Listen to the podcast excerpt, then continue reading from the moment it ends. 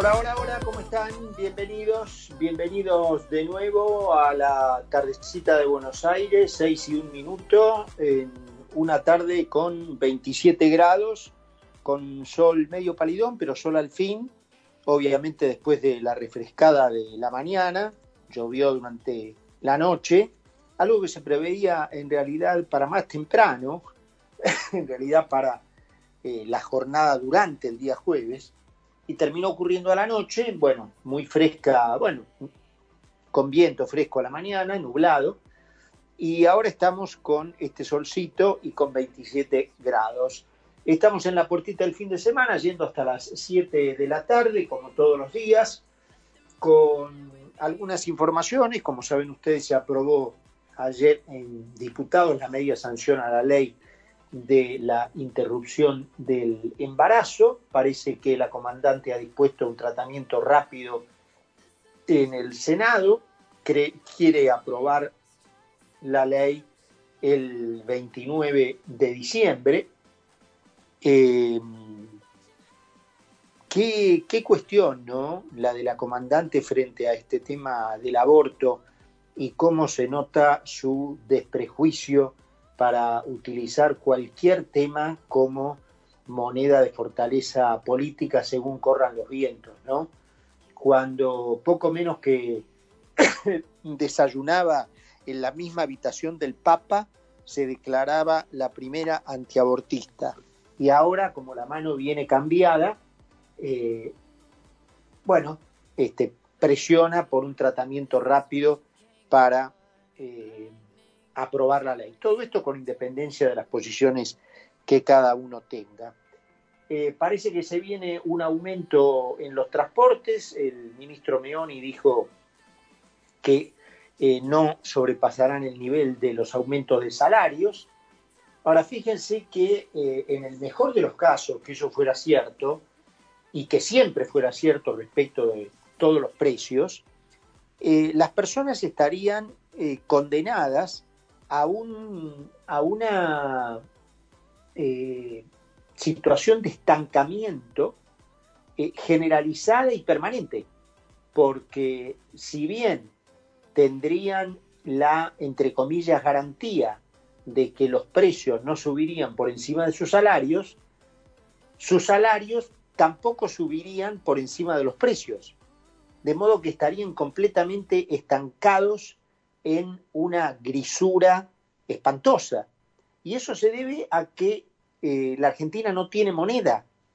Entonces, como no tiene moneda, es imposible que el buen trabajo, que el mayor esfuerzo se vea reflejado en un eh, mejor ingreso, porque el valor de los papeles que usamos para retribuir el ingreso se desvaloriza por minuto. Entonces, aún en el mejor de los casos que los precios aumentan al mismo nivel que aumentan los salarios, lo único que nos queda por delante es el estancamiento, pero no el crecimiento porque no tenemos moneda. Eh, una edificante ¿no? para, para el hombre común, para aquel que está sometido obviamente a la legislación general, es muy edificante ver a un juez pedirle al reo pedirle al delincuente condenado eh, qué opinión tiene sobre dónde debería cumplir su condena. Porque esto es efectivamente lo que ha ocurrido. Saben que con la confirmación de la Corte Suprema de la prisión efectiva para Vudú, el expediente vuelve al juez de primera instancia para que eh, establezca las condiciones de la detención. Y este señor no tuvo mejor eh, idea que preguntarle al condenado, dígame, Budú, ¿a usted qué, le parece? ¿Qué sería? ¿Dónde le queda más cómodo cumplir la condena? Esto me hace acordar a cuando Ollarvide eh, mandó archivar la causa por enriquecimiento ilícito de los Kirchner con una sola prueba en el expediente, un informe contable firmado por Víctor Manzanares, que era en aquella época el contador de los Kirchner. Una cosa increíble. Y acá me quiero eh, unir, digamos, al comentario que hacemos siempre en esta parte del programa, porque apareció el inefable señor Fernández en una radio eh, colega nuestra que se llama La Patriada, obviamente de filiación kirchnerista, y allí el presidente, sin que se le mueva un pelo, dijo, la Corte actúa con una discrecionalidad pasmosa. Usted recién se entera que la Corte es discrecional. Pero dígame, eh, señor, eh, con todo respeto, ¿no? ¿Usted qué clase de abogado es, señor Fernández? Eh, porque la verdad que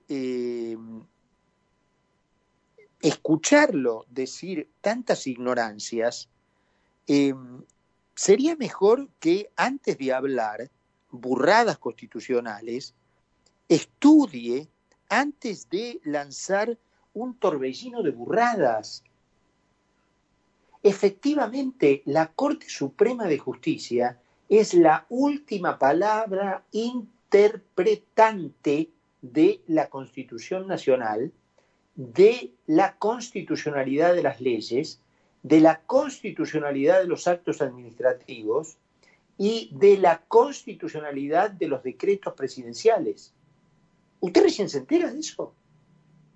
Dígame, ¿cómo llegó donde llegó usted? Siendo un cúmulo de burradas.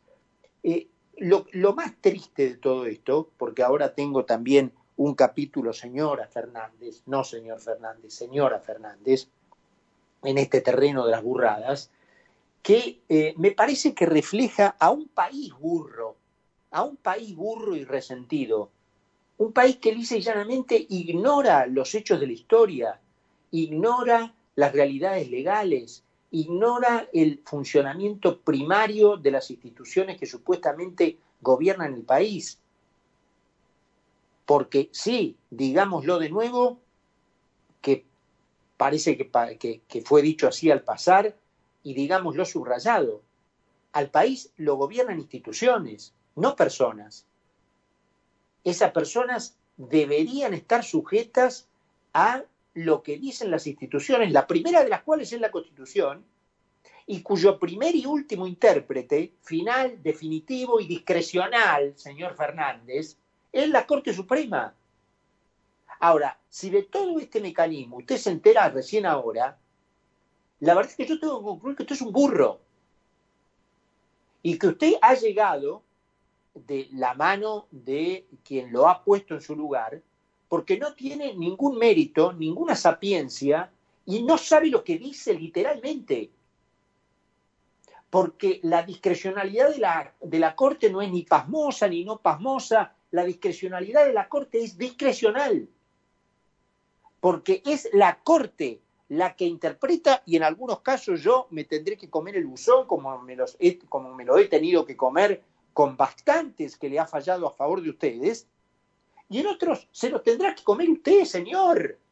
Porque sí, a ver si aprende esto, señor Fernández, ignorante, la Corte es discrecional en todo lo que se refiere a la interpretación de la Constitución y de su espíritu no solo de la letra, de su espíritu. Sí, es discrecional. Ahora, si usted se entera de esto recién ahora, es un problema suyo. Porque usted no entiende el mecanismo institucional que supuestamente gobierna este país. Entonces usted se tiene que ir no por incompetente, por burro, por ignorante, porque no sabe, no, no aprendió el manual de instrucciones del país que gobierna. ¿Hay algo más grave que eso? Que el presidente de una nación ignore el manual de instrucciones del país que gobierna. Ese manual de instrucciones es la Constitución y la Constitución dice que su intérprete final, sin apelación, sin posibilidad de que alguien le diga nada, es la Corte Suprema. Sí, señor. ¿La Corte Suprema está por encima entonces de los poderes ejecutivo y legislativo? Sí, señor, a ver si lo aprende. Porque de lo contrario, salga, sube, súbase a los banquitos que a usted tanto le gustan y tome los megáfonos que a usted tanto le gustan y dígale de frente en la cara a la sociedad, a cara descubierta, que usted prefiere, que usted defiende un sistema en donde gobierne un duche sin ningún control y que las minorías sean avasalladas por, la, por el aluvión de las masas. Dígale a la sociedad eso de frente a cara descubierta. Agarre el megáfono del otro día, el del funeral de Maradona, y dígale en la cara a los argentinos, yo defiendo un sistema en donde gobierne un duche cuya única voluntad, cuya sola voluntad decida el futuro, la vida y la fortuna de los argentinos. Diga, dígaselo en la cara, no ande con vueltas, ignorante. Y, cobarde además, porque no tiene lo que hay que tener para agarrar un megáfono y decirle a los argentinos, yo defiendo un sistema en donde gobierne un duche, en donde no haya ninguna garantía para nadie y en donde la sola voluntad de ese duche decida la vida, la fortuna y el futuro de todos ustedes, sin ningún control, sin ninguna ley, sin, ninguna, sin ningún obstáculo, y en donde las minorías estén sujetas al aluvión mayoritario de las masas. Dígaselo a la gente, cobarde. Y también a su socia, que cree la ignorante que la sabia institución de la división de poderes es un producto de la Revolución Francesa, pero lea un libro, señora. Burra usted también. Burra usted también. La división de poderes es un producto inglés. A ver si lo entiende y se lo mete en su cabeza vacía. La división de poderes es un producto inglés. ¿Qué mierda la Revolución Francesa? Otro producto fascista de la historia en la que ustedes se basan. Y encima insulta a la historia por pretender hacerle creer a la gente que institutos creados hace 300 años son antiguos.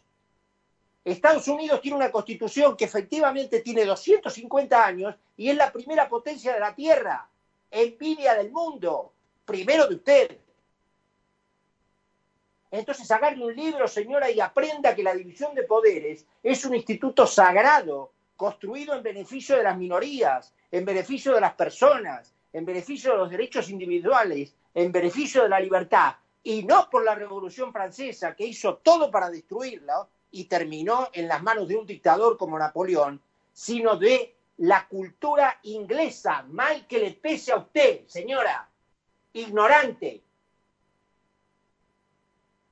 Entonces, yo presumo que el país está gobernado por burros y por ignorantes que no entienden nada, que no agarraron un libro en su recontraputa vida, porque el país es burro porque el país no conoce los palotes de la democracia.